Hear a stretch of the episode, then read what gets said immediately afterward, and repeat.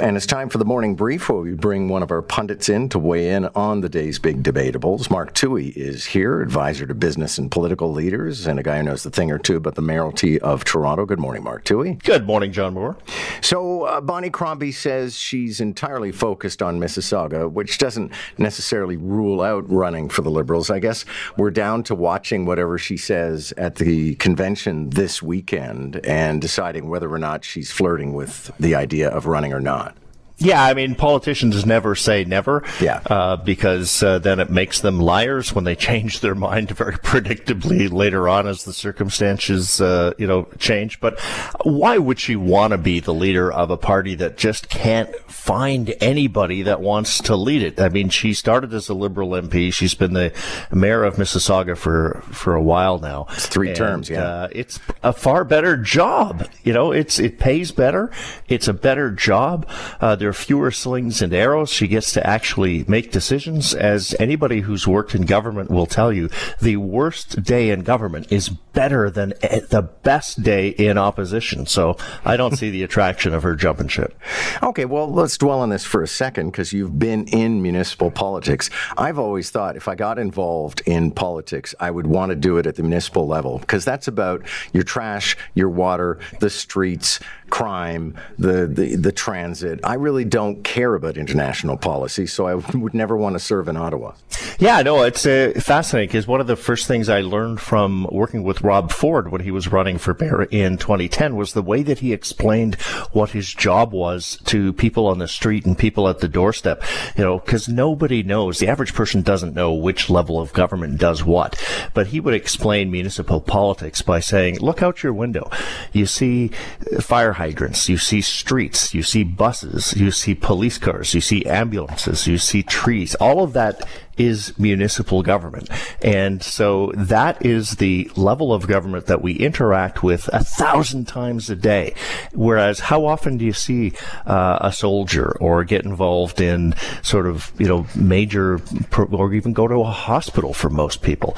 It's so much more intimate. It's so much more daily. And the, the feedback mechanism, if you're in municipal politics, you actually get to see the results of your decisions much more quickly.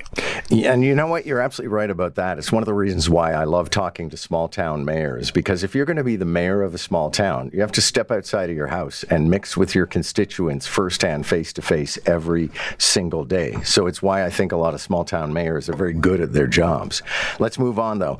Uh, Metrolinx backing off development of the Don Valley rail yard. This was something I raised a lot of questions about. We talked to a lot of activists. I'm just glad that occasionally it's not about NIMBYism when you say that something might be a bad idea. Well, I think it is about NIMBYism, and I'm sure that we'll have a another three or four groups emerge about the new location protesting it.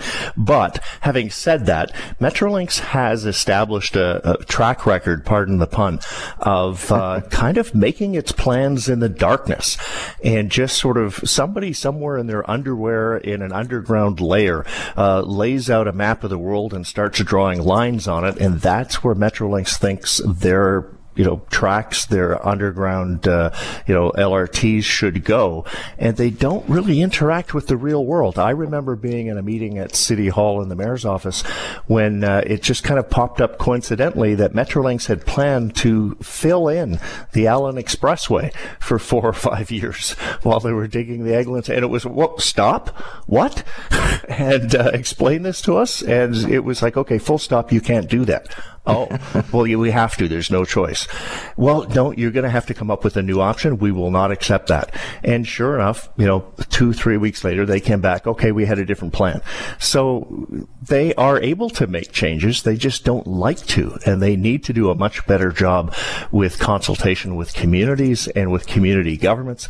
And some people, I'm not sure this is the reason, but some people have pointed out the fact that there are no uh, political representatives of the municipalities on the board of directors of Metrolinx is a flaw in their governance structure. There's no, you know, connective tissue between Metrolinx and the cities that they serve.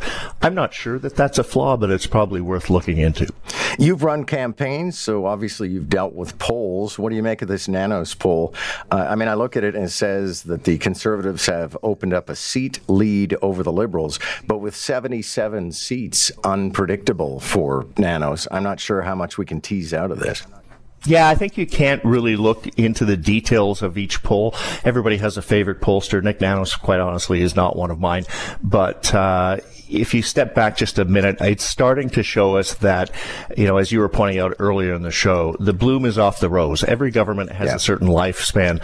Uh, you could elect a, a, government made up entirely of archangels, and uh, you know we would be sick and tired of them in ten years. And it's coming up on that uh, best before date. I think Justin Trudeau's government is going to have a harder and harder and harder time getting the benefit of the doubt from Canadians who are going to increasingly look for well maybe there's a better way. I have a certain grudging admiration, I have to say, for this German political figure who has done a tour of Canada, is a very controversial right winger, and uh, by associating with her, three MPs of the Conservative Party got into trouble. She's now just crapping all over them and saying, "Listen, you knew who I was. Don't talk me down. Don't pretend you don't know me." Uh, so I, I actually think she's kind of funny. Yeah, I have some sympathy and no sympathy for for uh, the MPs in that they are fully responsible for the people that they meet. But I do believe that this woman doesn't have the profile that a lot of people think she does have. I've never heard of her before. Although if you tell me she was the MP, the member of the European Parliament who stood up and castigated Trudeau in a video, I go, oh yeah, I remember that person, but I have no idea who that person is. Uh, and she's certainly standing up for her reputation, saying everybody knows me. No, I'm afraid everybody everybody doesn't. Uh, the MPs are still responsible for who they met and who they dined with and who they spent three hours with. That's the most damning feature. But I do understand having, you know, worked around City Hall where I literally had to follow minute by minute, hour by hour my uh, Blackberry then and the calendar on it to see who I was meeting with and what I was talking about later because I didn't know in advance. So a little bit of sympathy, but not a whole lot for the MPs and just kind of laughable her in all descriptions. And climate activists have tossed pink paint on a woolly mammoth at the Royal BC Museum. Just the latest bit of uh, vandalism for the planet, I guess. Yeah, it just goes to show that there is not a single creative uh, brain cell amongst any of these activists. uh, this seems to be the uh, you know protest of the the year.